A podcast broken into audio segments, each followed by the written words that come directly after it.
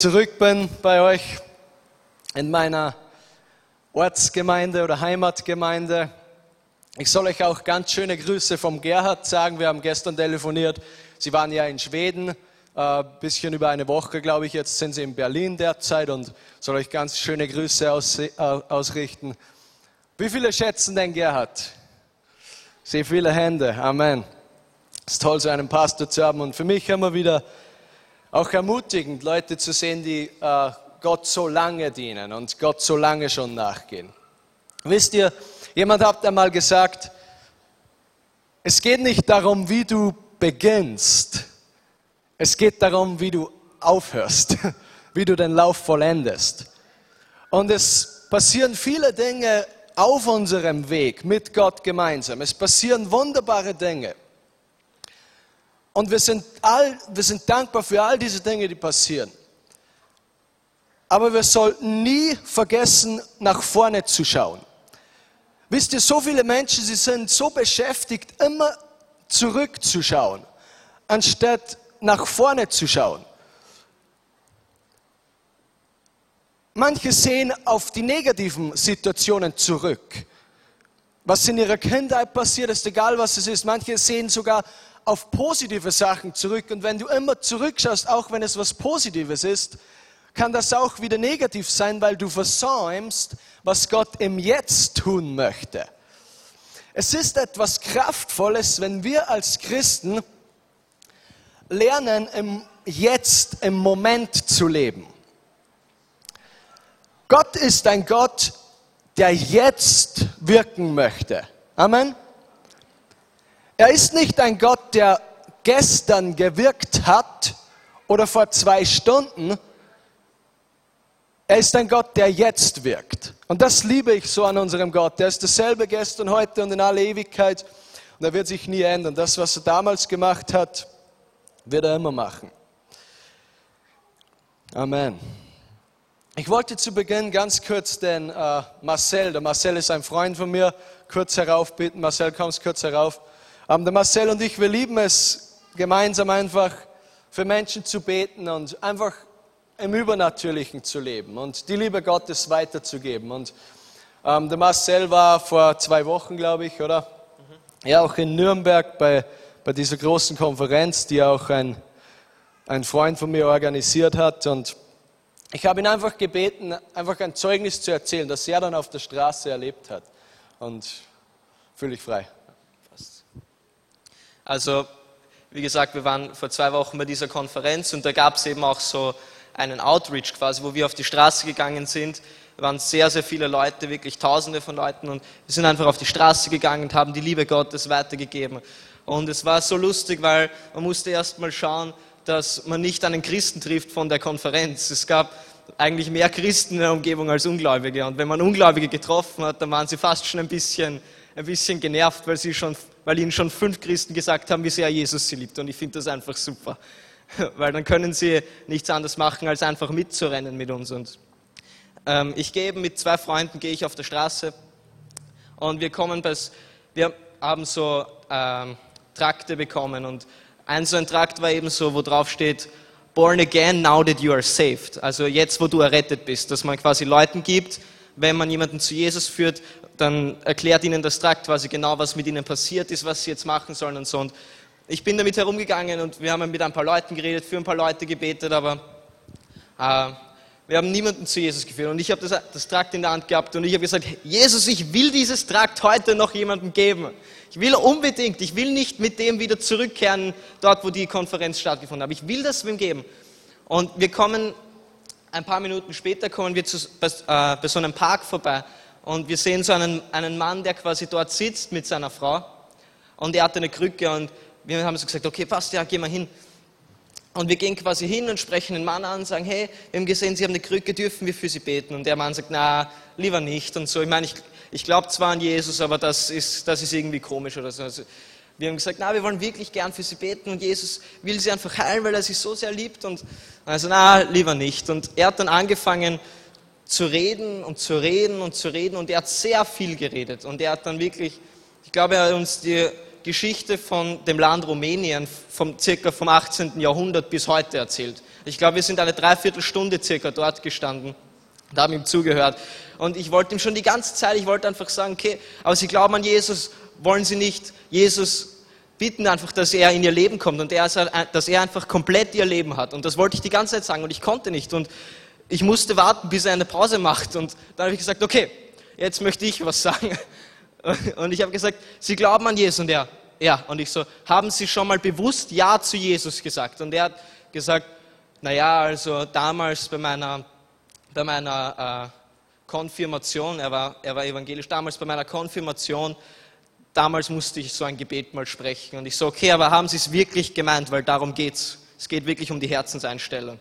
Und er hat gesagt, ja, ich weiß es nicht, ich glaube ich glaub eher nicht. Und ich habe gesagt, okay, wollen Sie jetzt gleich Ja zu Jesus sagen? Und er so, und die Frau so, also die Frau zuerst gleich so, ja, ja, eigentlich, eigentlich will ich das, ja.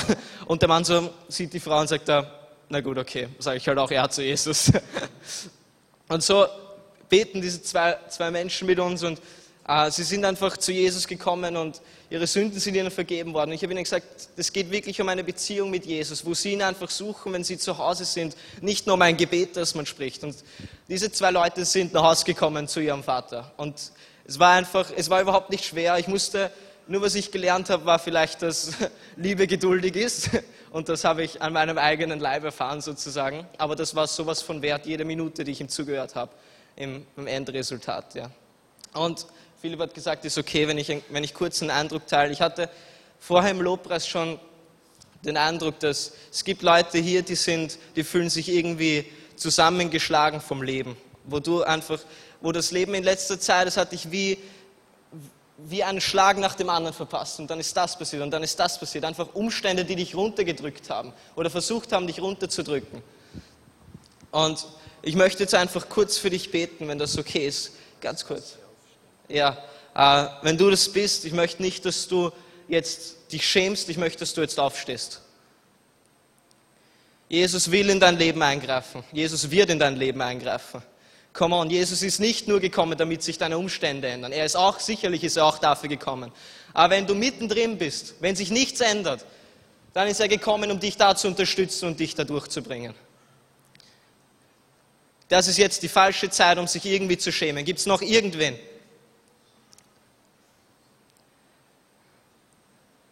Come on. Sonst noch wen? Okay. Jesus, ich spreche jetzt Frieden in diese Situation, über jeden Einzelnen, der aufgestanden ist, die, die einfach noch sitzen, Herr. Ich spreche Frieden jetzt in diese Situation, Frieden in die Herzen, im Namen Jesu. Dank dir, Vater, Herr, dass keine Waffe des Feindes gegen uns irgendeinen Anklang hat, Herr. Und ich spreche jetzt einfach die den Verstand Christi in jeden einzelnen Verstand. Danke, Jesus. Ich komme jetzt einfach mit Frieden, Herr. Im Namen Jesu. Amen. Amen.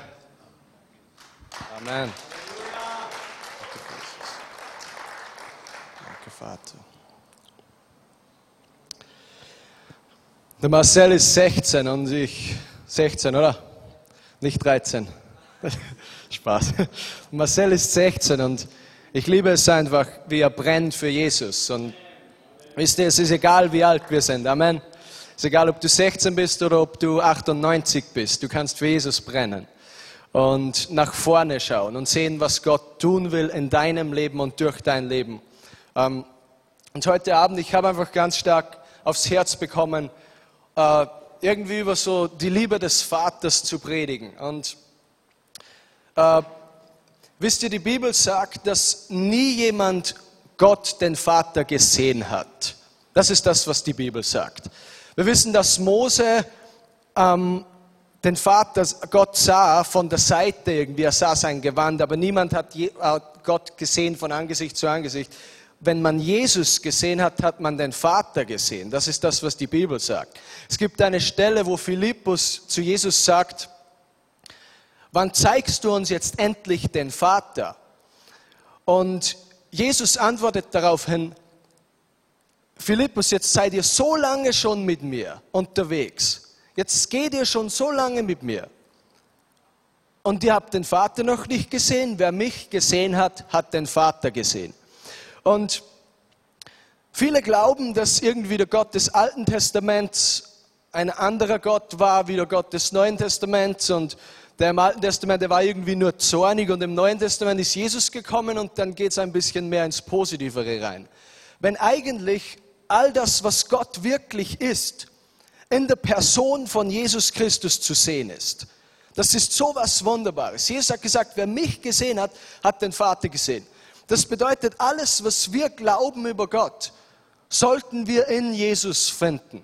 Alles, was wir über Gott wissen, so wie wir Gott kennen, sehen wir eigentlich in Jesus, äh, wie er in den Evangelien war und wie er gehandelt hat, seine Wesensart, ähm, seine Charaktereigenschaften. Wisst ihr, Jesus hatte so eine Barmherzigkeit für Menschen. Ähm, in seinem Herz war kein Gericht dem Menschen gegenüber. Es heißt, er ist nicht um die Welt gekommen, um zu richten, sondern um zu retten. Das bedeutet, in seinem Herzen ist äh, äh, äh, das Verlangen, wiederherzustellen. In seinem Herzen ist das Verlangen, in deinem Leben wiederherzustellen, was vom Teufel geraubt worden ist. Und es gibt diese wunderbare Bibelstelle in Epheser Kapitel 1, Verse 1 bis 6, die ich alle sechs lesen möchte. Und ähm, Paulus spricht hier zu dieser Gemeinde in Ephesus. Das war eine riesengroße Gemeinde zu dieser Zeit und ich liebe diese Verse hier. In Vers 1 hier heißt es, Paulus, Apostel Jesu Christi durch den Willen Gottes so beginnt Paulus äh, seinen Brief an die Gemeinde.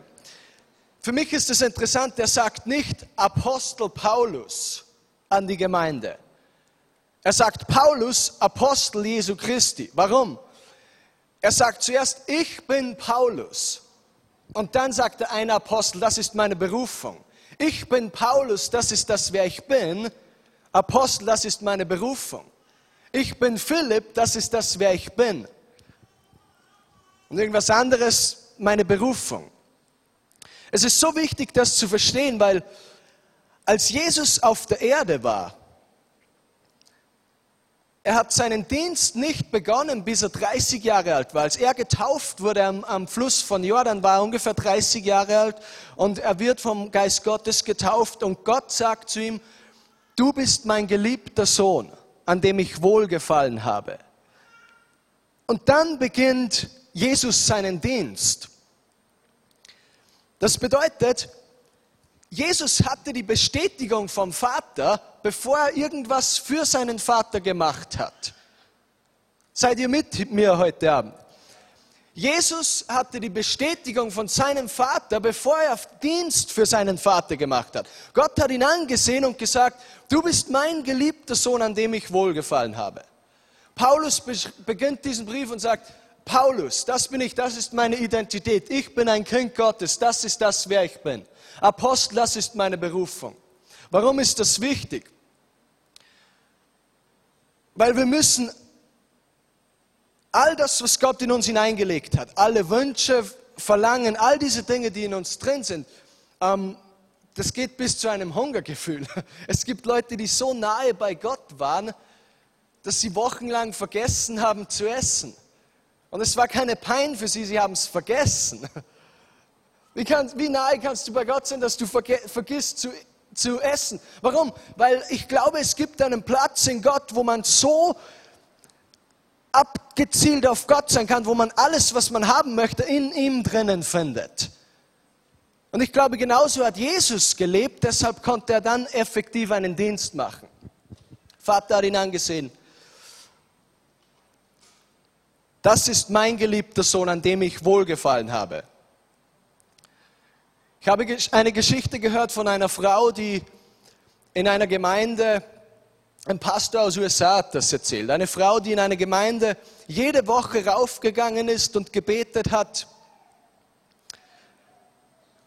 Gott, ich bin so ein Wurm und ich danke dir, dass du mich überhaupt erhörst, so einen elenden Wurm wie mich. Und die hat dieses Gebet immer wieder wiederholt, jede Woche. So diese Wurmmentalität. Jede, jede Woche hat sie wieder gebetet, dass sie ein Wurm ist und wahrscheinlich wollte sie eh nur Aufmerksamkeit haben. Das war wahrscheinlich der Hauptgrund, warum sie das gemacht hat. Immer wieder hat sie das gemacht. Bis jemand aus der Gemeinde aufgestanden ist und gesagt hat, ja, genau, du bist ein Wurm und einen dieser Tage wird der Teufel kommen und dich als Fischköder verwenden.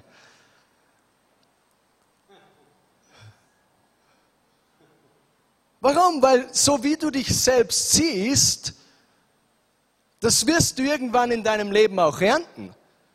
Und die andere Seite ist, ähm, du, wenn du in Christus bist, das bedeutet nicht, dass du persönlich etwas wirklich Besonderes bist. Wir sind, um ehrlich zu sein, ohne Jesus ein Niemand. Amen. Aber wir sind nicht mehr ohne Jesus. Das ist die gute Nachricht.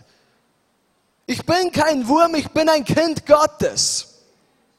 2. Korinther 5, 17 sagt, dass wenn jemand in Christus ist, das Alte ist vergangen, alles ist neu geworden. Das ist meine Realität. Und ich glaube, das geht so sehr einher mit dem Wort, das der Marcel auch vorher gesagt hat. Ähm, Hoffnungslosigkeit. Hoffnung ist immer mit Glauben verbunden. Wenn du Hoffnungslosigkeit in deinem Leben hast, dann hast du irgendwo eine Lüge geglaubt. Gott gibt immer Hoffnung. Gott gibt immer eine Hoffnung. Wenn du glaubst, es gibt keine Hoffnung in deinem Leben, dann hast du irgendwo zu lange zurückgeschaut und die Vergangenheit wurde deine Realität, anstatt die Zukunft, etwas, auf das man sich freut. Und wenn du dich auf die Zukunft freust, die du mit Gott gemeinsam gehst, dann, dann hast du eine Freude im Moment. Du, das, das Leben, es sprudelt so richtig aus dir raus. Meine Beziehung mit Jesus ist, ist etwas Reales, weil ich weiß, es kommt noch so viel mehr. Und selbst wenn es Schwierigkeiten gibt im Jetzt, da kann ich besser durchgehen, weil ich schon nach vorne schaue. Die Bibel sagt, Jesus hat das Kreuz überwunden für die Freude, die ihm vorgesetzt war. Wie viele wissen, dass uns als Kinder Gottes Freude vorgesetzt ist? Keine Schmach, Leid oder Verdammnis oder irgendwelche solchen Dinge. Wir können uns freuen auf unsere Zukunft. Das bedeutet, wenn Schwierigkeiten kommen, gehen wir durch sie durch, weil wir die Freude sehen und weil wir nach vorne schauen. Und Paulus hat diesen, diese wunderbaren Verse hier geschrieben. Paulus, Apostel Jesu Christi durch den Willen Gottes, an die Heiligen und Gläubigen in Jesus Christus, die in Ephesus sind. Er wusste einfach, wer er war. Wisst ihr, was das Interessante an Paulus ist, wenn ich mir seine Geschichte anschaue?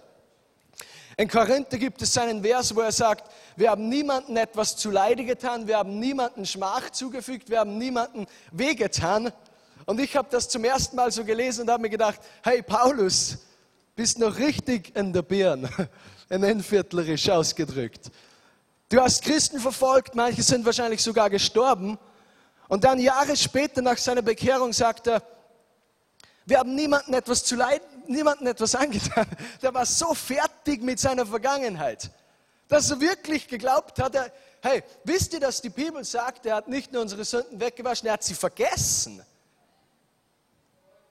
Amen. Das bedeutet, im Leben von Paulus war Jesus so eine Realität. Ich predige hier nicht Abhängigkeit, Unabhängigkeit von Gott. Manche sehen, äh, äh, äh, geben das falsch wieder und sie glauben, ja, jetzt bin ich so toll und es ist, geht nur um meine Position in Christus und ähm, jetzt werde ich irgendwie Abhängigkeit von Gott. Nein, es ist ein Resultat von, von meiner Abhängigkeit von Gott, nicht Unabhängigkeit. Jesus war so ein Teil von Paulus Leben, dass sie gesagt hat, wir haben niemandem etwas zu leiden, wir haben niemandem etwas, etwas angetan, weil das im Jetztzustand wirklich nicht passiert ist. Gleichzeitig an einer anderen Stelle sagt er, ich bin der schlimmste Sünder von allen.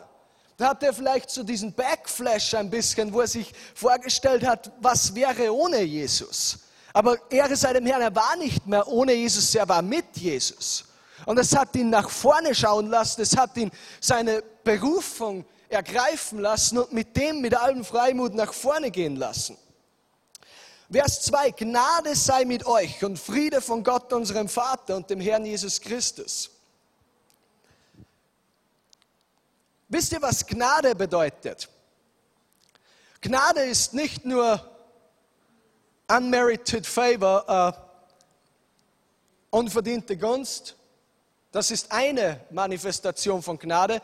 Gnade ist auch Bekräftigung. Deshalb werden die Gaben auch auf Gnadengaben genannt. Er, er spricht Gnade aus an die Heiligen, er spricht Befähigung aus.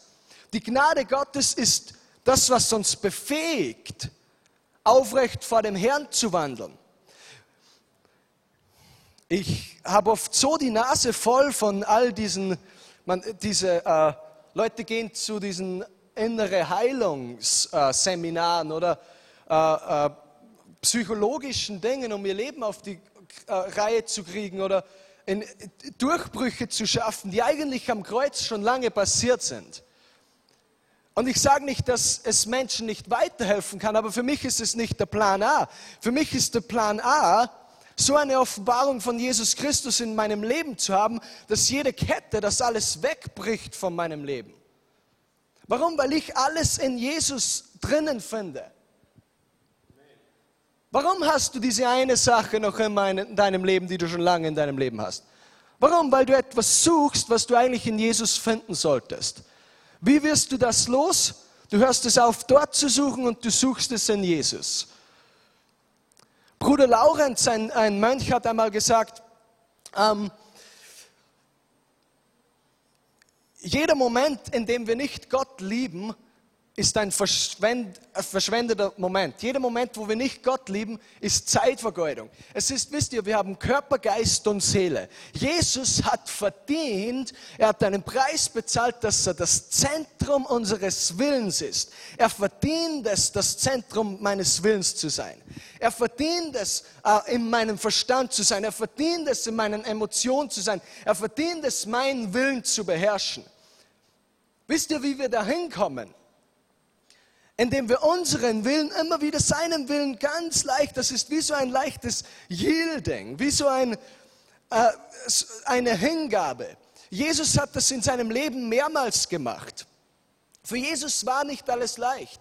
Es heißt, äh, äh, durch die Dinge, die er erlitt, lernte er und verstand es, was es bedeutet, ein Sohn zu sein.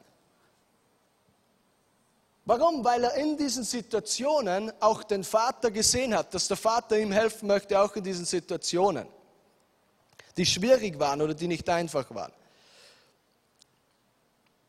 Gepriesen sei der Gott und Vater unseres Herrn Jesus Christus, der uns gesegnet hat mit jedem geistlichen Segen in den himmlischen Regionen in Christus. Der uns gesegnet hat mit jedem geistlichen Segen in den himmlischen Regionen in Christus. Stellt euch das mal vor. Gott hat uns gesegnet mit allen geistlichen Segnungen in den himmlischen Regionen in Christus.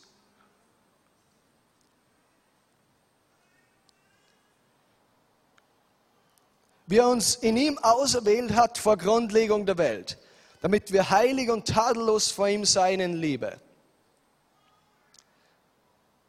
Vor der Grundlegung der Welt hat uns Gott berufen, vor ihm heilig zu sein. Das hat er so beschlossen.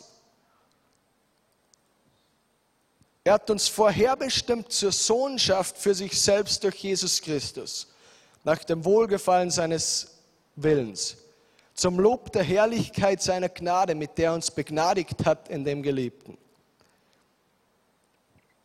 Wir sind zur Sohnschaft bestimmt.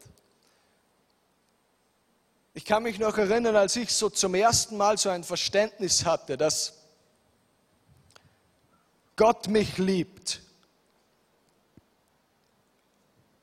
Aber um ehrlich zu sein, ich kann mich nicht einmal erinnern, seit ich mit Gott gehe, dass ich seine Liebe für mich angezweifelt habe oder geglaubt habe, er liebt mich nicht. Ich kann mich an keine einzige Situation erinnern. Ich habe meine Liebe für ihn sehr oft angezweifelt aber nicht seine Liebe für mich. Schau hin zum Kreuz. Es gibt keine größere Liebe, als wenn jemand sein Leben niederlegt für seine Freunde. Das hat Jesus gemacht. Das bedeutet, viele suchen eine besondere Erfahrung. Viele glauben, es geht um eine besondere Erfahrung. Nein, es ist ja schon passiert. Die perfekte Liebe wurde dir schon, schon gezeigt. Perfekte Liebe wurde dir offenbart. Jetzt stellt sich die Frage, was machst du damit? Das ist eigentlich die Frage, die offen ist. Was machen wir mit dem, was Gott uns eigentlich schon gezeigt hat? Vorherbestimmt zur Sohnschaft. Lass dein Vater denn die wichtigste Person in deinem Leben sein. Wenn du den Vater im Himmel die wichtigste Person in deinem Leben sein lässt, dann brechen irgendwie die Gedanken weg. Es bricht die Furcht weg. Es bricht das weg, was jemand anders denken könnte. All diese, dieses Reasoning, es bricht weg. Warum? Was ist das Problem von Sünde eigentlich? Der Grund, warum Jesus gekommen ist. Er ist gekommen, um die Sünde der Welt wegzunehmen. Was ist das Problem von Sünde? Ich. Sünde ist Selbstsucht. Ich schaue auf mich selbst. Jesus hat mich frei von mir selbst gemacht. Ich war voll von Sünde, Depression, alles Mögliche, nenne es. Und dann bin ich frei von mir selbst geworden. Nicht nur vom Teufel. Die Bibel sagt nicht, verleugne den Teufel und nimm dein Kreuz auf dich. Das heißt, verleugne dich selbst und nimm dein Kreuz auf, sich, auf dich. Amen. Das bedeutet, wir verleugnen uns selbst, nehmen an, was Jesus für uns hat und dann lernen wir in diesem Resultat zu äh, wandeln. Und was ist das Resultat? Jüngerschaft. Wisst ihr, was Jüngerschaft bedeutet? Heilig zu sein, in Liebe zu wandeln, die Werke Jesu tun. Und wenn du das nicht siehst in deinem Leben, dann musst du dieses Buch so lange nehmen und, und sagen, hey, da drin ist es. Ich sollte das sein, aber irgendwie bin ich das nicht. Ich möchte das sein. Herr, hilf mir dahin zu kommen. Diesen hohen Standard, den Jesus uns gesehen hat. Und seine Gnade befähigt uns, das zu sein, wahre Jünger zu sein.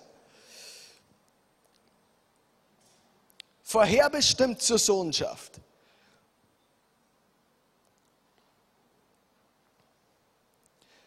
Wir haben so ein Erbe in Gott, das ist unglaublich. Und ich glaube, wenn wir das annehmen in unserem Leben, Jesus ist gekommen, um Leben zu geben und Leben im Überfluss. Der Feind ist gekommen, um zu stehlen, zu rauben und zu morden. Jesus ist gekommen, um Leben zu geben. Der Feind irgendwo in deinem Leben hat gestohlen, Jesus bringt es wieder zurück. Er hat irgendwie irgendwo zerstört in deinem Leben, Jesus bringt es wieder zurück. Schau einfach auf ihn, hab deine Augen auf ihn.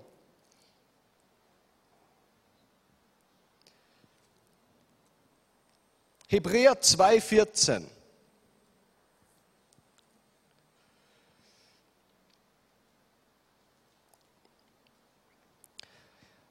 Weil nun aber all diese Kinder Geschöpfe aus Fleisch und Blut sind, ist auch er ein Mensch von Fleisch und Blut geworden. So konnte er durch den Tod den entmachten, der mit Hilfe des Todes seine Macht ausübt, nämlich den Teufel. Und konnte die, deren ganzes Leben von der Angst vor dem Tod beherrscht war, aus ihrer Sklaverei befreien.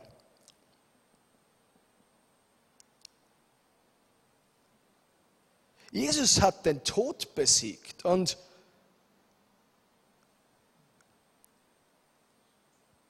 er möchte die Angst vor dem Tod wegnehmen. Ich glaube, die größte Form von Angst ist irgendwie die Angst, die Angst vor dem Tod. Warum können Märtyrer für Jesus sterben? Warum können sie für ihn sterben? Ich glaube, dass sowohl ich sie so ehre für das, und sie sind meine absoluten Vorbilder, wenn es um Jesus nachfolgen geht. Aber warum können sie für Jesus sterben? Was befähigt sie, ihr Leben für jemanden niederzulegen, den sie gar nicht mit physischen Augen sehen? Was befähigt sie? Ich glaube, da ist eine übernatürliche Gnade da, die sie dazu befähigt, weil sie die Furcht des Todes schon verloren haben. Und weil sie mit Jesus schon gemeinsam zu leben begonnen haben, jetzt fürchten sie sich nicht mehr vor dem Tod, vor dem, was kommen wird. Und bei uns gibt es noch keine Verfolgung. Aber es wird kommen, in einer Art oder auf die andere. Es wird kommen. Und wir sollen auch bereit sein dafür dann. Aber Halleluja, Jesus hat noch so viel vor. Amen.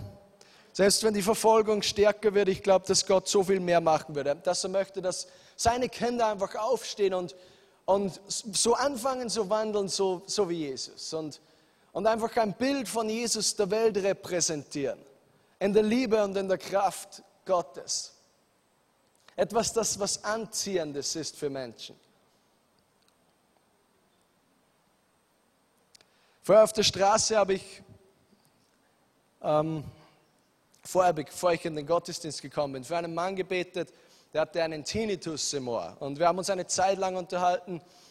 Und er war ein kompletter Atheist. Und er hat mir auch immer gesagt, aber ich bin Atheist. Gell? Ich, und ich habe gesagt, ja, okay. Und, aber ich durfte für ihn beten. Und äh, das Tinnitus, das Sausen ist weggegangen. Und daraufhin haben wir einen Kaffee getrunken gemeinsam. Wir haben so circa eine Stunde miteinander verbracht. Wir haben sogar einen Termin ausgemacht, wenn wir, dass wir uns mal zum Essen treffen gemeinsam. Und, und er hat gesagt, er ist ein Atheist. Und ich habe gesagt, okay, ich bin Christ. Und wir haben so äh, einfach uns unterhalten. Und für mich, wisst ihr, für mich ist das so ein, so ein Weg des Lebens. Ich, ich kann Gott nicht nur in meiner Gemeinde widerspiegeln. Amen. Eigentlich sollte das hier der Platz sein, wo wir alle ins Ebenbild von Gottes verwandelt werden, wo wir alle so werden wie er, damit wir dann rausgehen und alle Menschen Jesus in uns drinnen sehen. Wir kommen zusammen wir tauschen uns aus, wir lieben einander, wir dienen Gott und wir lieben einander. Wir sehen Jesus in unseren Geschwistern drinnen. Und wir lieben einander. Ich sehe Jesus in Michael drinnen. Mit den verschiedenen Gaben und mit den, all diesen verschiedenen Dingen, die Gott in uns hineingelegt hat. Und wir lieben einander und die Welt wird sehen, dass wir seine Jünger sind. Amen. Wollt ihr, dass die Welt das sieht, dass wir seine Jünger sind? Ich möchte, dass die Welt das sieht. Nicht nur die Spaltungen und all diese, diese Sachen. Epheser 5.1, werdet nun Gottes Nachahmer als geliebte Kinder. Das ist der Ruf für dich und mich, dass wir seine Nachahmer werden als geliebte Kinder. Ich, du glaubst vielleicht, du, manche Christen, die sind so selbstgerecht, das so selbstgerecht, dass man es riechen kann. Ich rieche Selbstgerechtigkeit übrigens. Brauchst dich nicht fürchten jetzt, aber ich rieche es ein bisschen. Und wir glauben oft, wir haben so viel gemacht. Wir glauben oft, wir, haben, wir sind so toll und wir sind so gut. Und, und oft wissen wir so viele Dinge hier in unserem Kopf drin und wir vergessen Jesus zu sehen, mit dem eigentlich alles begonnen hat. Wir vergessen, dass er das Zentrum unseres Lebens ist wo wir in jedem Moment auf ihn schauen und, und ihn lieben in jedem Moment. Und aus dem heraus etwas hinausfließt von uns. Ich glaube nicht, dass wir der Welt bis jetzt den besten Jesus gezeigt haben. Das glaube ich nicht. Aber die Bibel sagt, dass die ganze Schöpfung wartet, dass die Söhne Gottes aufstehen mit dem was Gott in sie hineingelegt hat. Weil Jesus nicht mehr da ist, weil Jesus im Himmel ist. Aber wir sind noch da. Und wir werden Gottes Nachahmer als seine geliebten Kinder. Eins ist so wichtig für das. Wisst ihr, Gott ist deine Vergangenheit egal. Okay? Gott ist deine Vergangenheit egal. Und wenn du immer wieder glaubst, das ist mit mir passiert und das ist mit mir passiert und das ist mir passiert, okay, ich habe viel Mitgefühl für diese Dinge. Aber es ist egal, schau nach vorne. Je mehr du da nach hinten schaust, desto mehr wirst du da hinten sein. Je mehr du nach vorne schaust, desto mehr wirst du nach vorne schauen. Ich liebe es, ins Gefängnis zu gehen und dann Menschen zu dienen und Letzte Woche habe ich jemanden getroffen, der für eine Straftat, eine bestimmte, die er begangen hat, eigentlich so ein extrem niedriges Urteil bekommen hat. Ich treffe mich mit ihm, bete für ihn und so weiter. Ein extrem niedriges Urteil hat er bekommen. Und jemand anders, der irgend so einen Steuerhinterziehungsfinanzbetrug gemacht hat, ist jetzt mit ihm in derselben Zelle. Und der hat vier Jahre bekommen. Viel mehr als dieser Bekannte von mir. Und er ist 73 Jahre, ein 73-Jähriger hat vier Jahre bekommen und er, der eigentlich was viel Schlimmeres gemacht hat, hat viel weniger bekommen. Völlig ungerecht äh, in, in meinen Augen. Und ich treffe mich so mit ihm und sage so, hey, wie geht's heute? Hast du in der Bibel gelesen? Alles Mögliche. Und das Erste, was er mir sagt, ja, mein Mitbewohner, der ist, der ärgert mich so, der ist so deppert, ich halte das nicht mehr aus, jetzt muss ich noch ein paar Monate hier sein. Und ich mir ist nur so die Kinnlade runtergehangen, weil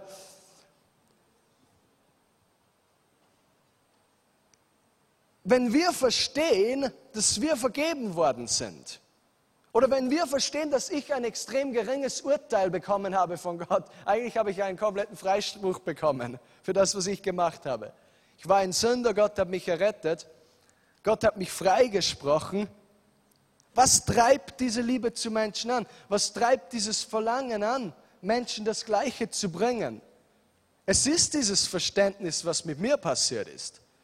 Das bedeutet, der, der im Gefängnis sitzt und der sich darüber aufregt, was sein Mitgefangener, der das sitzen alle im selben Boot, was der ihm antut und er ihm nicht leicht vergeben kann, er hat diese Vergebung selbst nicht empfangen.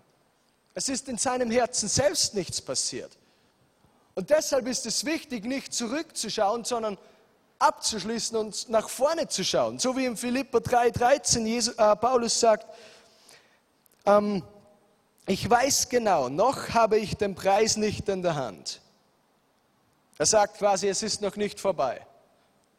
Aber eins steht fest, ich will alles vergessen, was hinter mir liegt und schaue nur noch auf das Ziel vor mir. Amen. Er will alles vergessen, was hinter ihm liegt und schaut nur noch auf das Ziel vor ihm. Und ich glaube, Jesus als ein Sohn in seiner Beziehung mit dem Vater hat so ein Leben gelebt. Er kam auf die Erde und hatte diese, wenn er ehrlich gewesen wäre und das gesehen hätte, realistisch, diese extrem pessimistische Zukunft. Er wusste, er wird sterben an einem grausamen Tod, obwohl er der Sohn Gottes ist. Aber für die Freude, die ihm vorgesetzt war, das brachte ihn durch, durch das Kreuz. Wegen der Freude, die vor ihm vorgesetzt war, konnte er all diese Wunder tun, konnte den Menschen dienen. Er war sich nicht mit sich selbst beschäftigt und hat gesagt, oder hat sich gefürchtet vor seinem Tod. Er wusste ja schon, wie er sterben wird. Er war ja Gott, er wusste alles, wie es passieren wird. Aber er hat das Gute gesehen, das da vorne ist, und das hat ihn durchgebracht. Gott kümmert sich nicht um deine Vergangenheit. Er liebt dich, obwohl du eine Vergangenheit hast. Und ich bin immer wieder erstaunt, wenn Christen so ihr Zeugnis geben und dann gibt es oft so diese eine spezielle Sünde, über die sie dann eine Viertelstunde lang reden. Und jeder, der zuhört, glaubt, okay, das ist ein, scheint ein sehr großes Thema zu sein in deinem Leben. Warum? Weil das noch so präsent ist. Man kann schon in ein paar Sätzen sein Zeugnis erzählen. Das ist sehr wichtig. Ich mache das die ganze Zeit. Aber nicht ins Detail oder, hey, das ist alles vergangen. Was jetzt ist, ist das Wichtige. Amen. Was Gott vor dich gelegt hat in deinem Leben, das ist das Wichtige. Was deine Berufung ist, in das, was er möchte, dass du hineinsteigst, das ist das Wichtige. Wie findest du deine Berufung? Strebe zuerst nach seinem Reich und all diese Dinge werden euch zugetan. Amen. Ein Freund von mir hat einmal gesagt, Leute fragen sich, ja, wen soll ich heiraten? Strebe nach seinem Reich und du wirst die richtige Frau finden. Ja, welchen Beruf soll ich haben? Strebe nach seinem Reich und er wird dich, dir den richtigen Beruf geben. Welches Auto soll ich, wo soll ich hingehen? Strebe nach seinem Reich, nach ihm und nach seinem Reich. Gott an erster Stelle, all diese Dinge werden dir zugetan. Es ist ganz einfach. Es ist eigentlich ganz einfach. Bill Johnson hat einmal gesagt, Leute kommen zu ihm ständig und fragen, Pastor, ich möchte den Willen Gottes für mein Leben finden. Und ich weiß nicht, ob ich ein Schullehrer oder ein Missionar werden soll. Und er sagt so, nimm einfach eins, dann heil die Kranken, treib Dämonen aus, weck die Toten auf und reinige Aussätzige. Dann fragen sie wieder, ja, ich weiß aber nicht genau, wo ich hingehen soll oder wen ich heiraten soll. Ich, nimm was, dann heil die Kranken, treib Dämonen aus, reinige Aussätzige, weck die Toten auf. Ja, aber ich weiß nicht, ob ich nach USA gehen soll oder nach Indien oder nach Australien. Such dir einfach eins aus und dann heil die Kranken, treib Dämonen aus, reinige Aussätzige weg. Was will ich damit sagen? Wir haben oft unseren Verstand in diesen zweitwichtigen Dingen. Wenn all diese Dinge sich erledigen würden, wenn wir uns mit dem beschäftigen, was Gott wichtig ist. Wenn du dich damit beschäftigst, den Willen Gottes zu tun in deinem Leben, dann wird er sich damit beschäftigen, dir alles zu bringen und mir alles zu bringen, was ich brauche in meinem Leben, um diesen Willen Gottes zu erfüllen. So einen guten Gott haben wir. Alles, was es braucht, ist dass er im Zentrum unseres Lebens steht.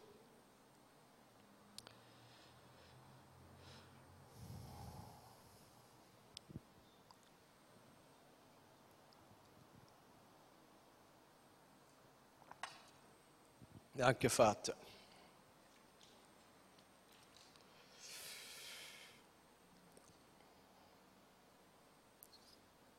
Schließen wir gemeinsam die Augen heute Abend.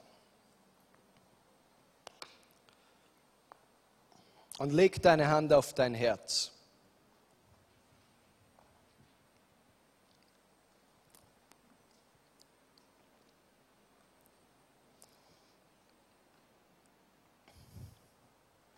Ich habe den Eindruck, dass einfach ein paar hier sind, du, du weißt irgendwie überhaupt nicht, was du tun sollst in deinem Leben.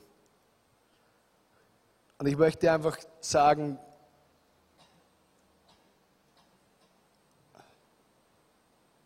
Du musst nicht alles im Detail wissen, was du tun sollst in deinem Leben oder wie es weitergeht mit dir. Mach einfach was, setze Schritte im Glauben und er wird dich führen und er wird dich leiten.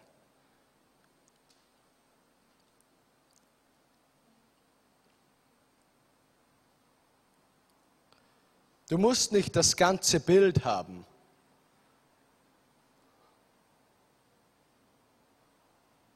Das ist ja das Spannende am christlichen Leben.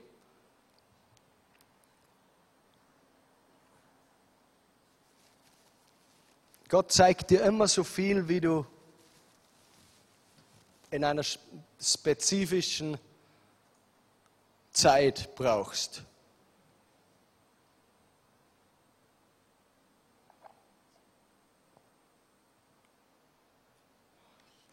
Dann sind andere hier, du hattest mal diesen einen Traum von Gott. Du hattest diesen einen Traum von Gott. Und irgendjemand hat dich ausgelacht oder du hast es irgendjemandem zu schnell erzählt oder egal was es ist. Und du hast voll den Traum an diesen einen Traum, voll den Glauben an diesen einen Traum verloren. Ich spreche da jetzt Leben hinein. Die Auferstehungskraft von Jesu dass das wieder zurückkommen kann. Gott ist der, der verlorene Träume wiederherstellt. Er hat sie dir zuerst gegeben.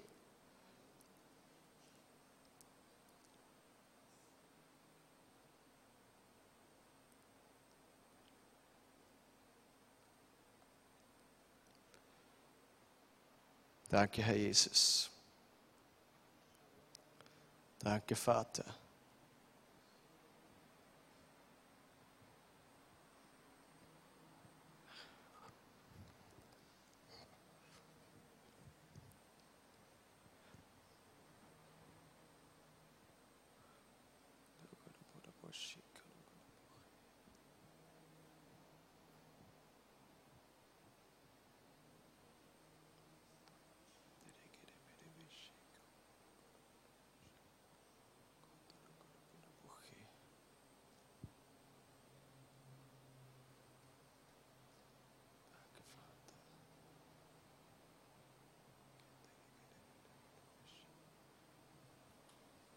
Danke, Jesus.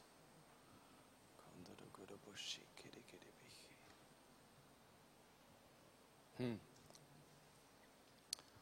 Danke, Vater. Danke, Jesus.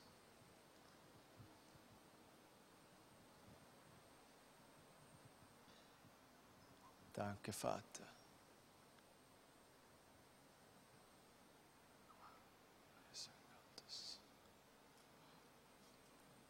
Durch Glauben und Geduld erlangen wir die Verheißung.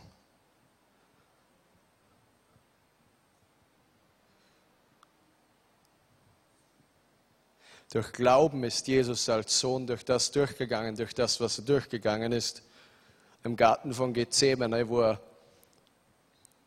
auf unbeschreibliche Weise gefoltert wurde. Und er glaubte, dass er einmal zur Rechten des Vaters sitzen würde. Er glaubte das.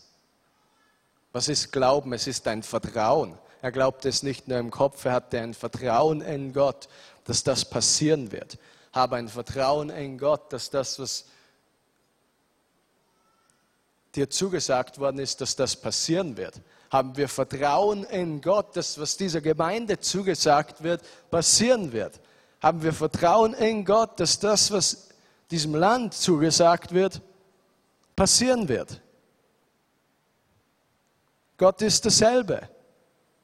Und wenn wir alle anfangen, wisst ihr, manchmal sind wir so selbstgerecht, wir glauben, wir haben schon all diese Dinge gemacht. Nein, nein, nein, nein, nein. Das Problem ist ja, dass wir viel zu, sowieso viel zu wenig tun.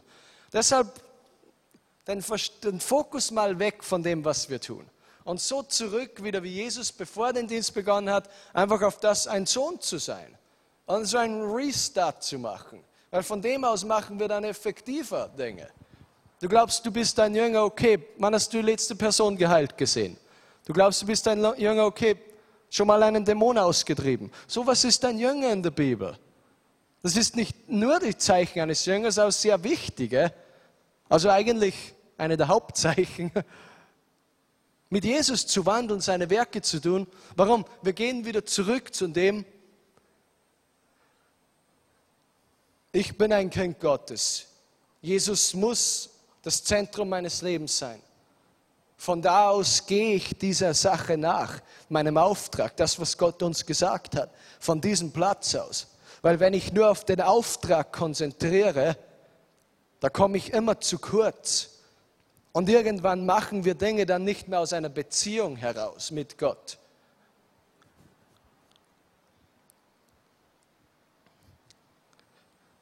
Wir müssen in diesem Platz mit Gott sein, wo wir alles in ihm gestillt sehen. Alle unsere Verlangen, alles, wir sehen es in ihm. Ich glaube, das ist das, was wahre Spiritualität oder Geistlichkeit bedeutet.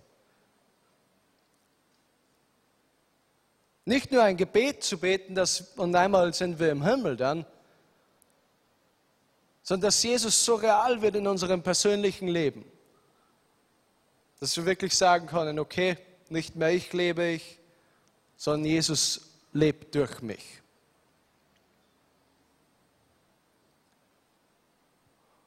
Das ist unsere Berufung.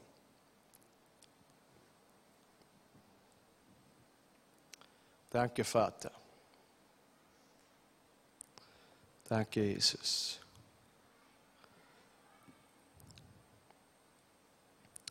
Heiliger Geist, ich danke dir für jeden Einzelnen, Herr.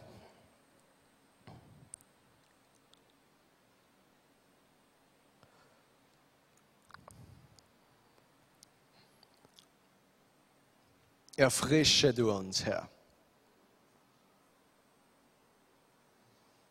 Oh Herr Jesus, wir danken dir für das, wer du bist und für das, was du getan hast. Wir wollen uns selbst in dir drinnen finden. Finde dich jetzt in, in Gott drinnen. Schau zum Kreuz jetzt. Sei dir aber bewusst, er hängt nicht mehr am Kreuz, er ist auferstanden. Das Kreuz und die Auferstehung, die Himmelfahrt, er sitzt zur Rechten. Das alles ist das, was ich glaube, was die Bibel sagt, die Lehre der Apostel. Sie hielten fest an der Lehre der Apostel. Was bedeutet das? Das, was Jesus gepredigt hat, das Kreuz, die Auferstehung, die Himmelfahrt, dass er zu Rechten des Vaters sitzt, dass er der Mediator ist und der Fürbitter für uns, Fürsprecher. Vater, wir wollen uns in Jesus finden. Wir wissen, dass Jesus das Abbild von dir ist, Vater im Himmel. Danke, dass du ein guter Vater bist, der alle Bereiche unseres Lebens kennt, der unsere Zukunft kennt, der immer Hoffnung schenkt.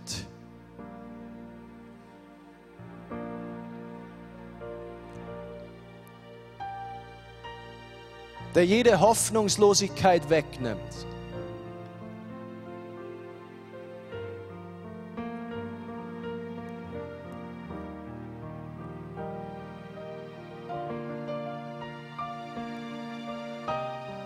Wir wollen uns in dir finden, Herr Jesus, sodass wir sagen kann, können, das ist das, wer ich bin und das ist meine Berufung. Warum? Weil Gott mich dazu gemacht hat und weil Gott mich immer noch dazu macht. Und auf dem Weg dorthin wollen wir uns freuen an dir, Herr.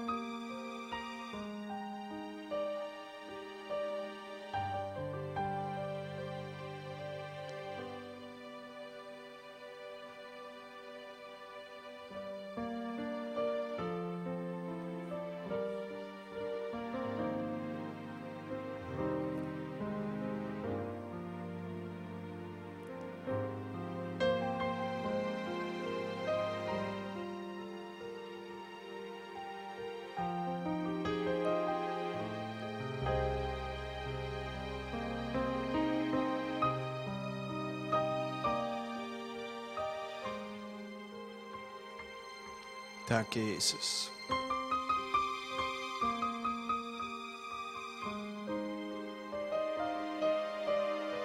Das ist etwas sehr Kraftvolles, wenn wir still sein können vor Gott. In unserer Gesellschaft der Rastlosigkeit, man muss immer irgendwas machen. Aber wenn du lernst, still sein zu können vor Gott und in seinem vollendeten Werk zu ruhen, zu rasten. Da ist etwas Kraftvolles drin. Das ist, wo Gott dich haben möchte heute Abend. Das ist, wo Gott dich haben möchte für den Rest deines Lebens. Von diesem Platz aus sollst du arbeiten. Von diesem Platz aus sollst du Gott dienen. Von diesem Platz aus sollst du anderen Menschen dienen. Als geliebtes Kind Gottes.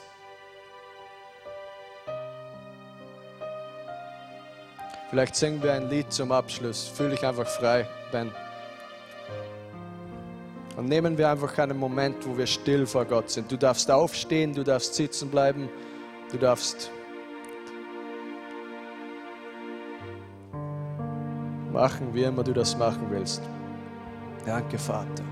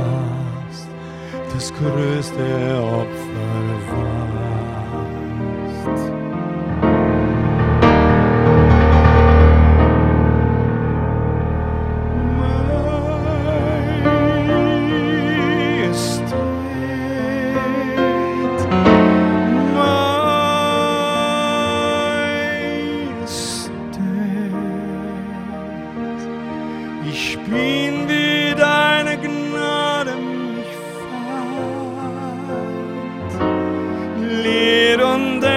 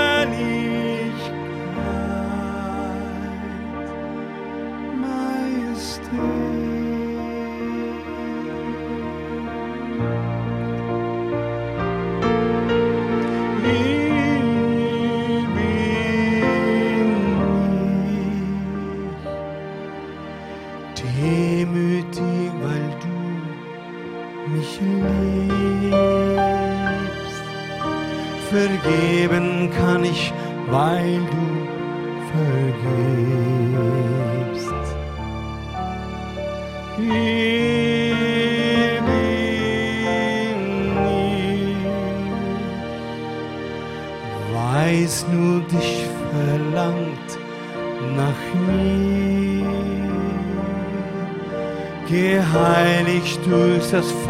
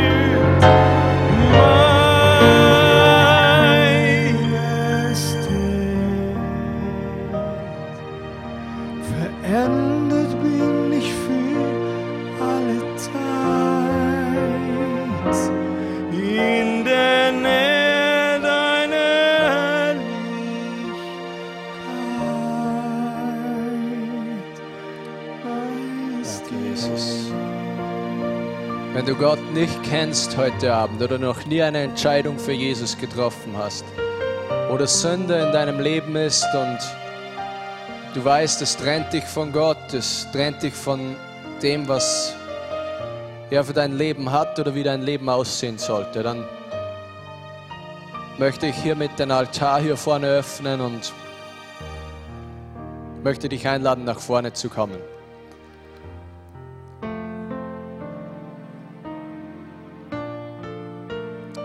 Danke, Vater.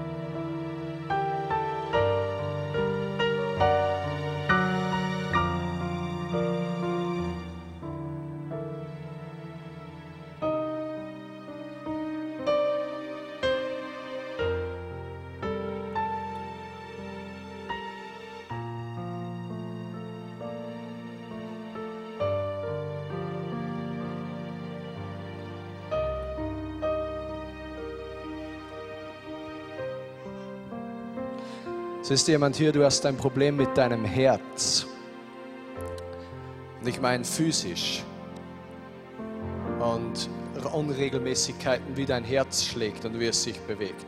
Ich möchte, dass du, wenn das du bist, dass du eine Hand auf dein Herz legst. Ich möchte für dich beten heute Abend. Ich danke dir, Herr Jesus. Danke, Herr Jesus. In Jesu Namen, ich spreche jetzt Heilung und Wiederherstellung.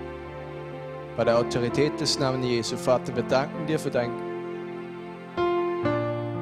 für dein Werk, als du deinen Sohn gesandt hast. Wir danken dir für das Kreuz. Ich setze die Heilungskraft Jesu Christi frei. Komm, Heiliger Geist, berühr du jetzt diese Herzen. Berühr du jetzt diese Herzen, Herr Jesus, und stell alles wieder her. Jetzt in diesem Moment. Danke, Herr Jesus. Jetzt in diesem Moment. Danke für das, was du jetzt beginnst.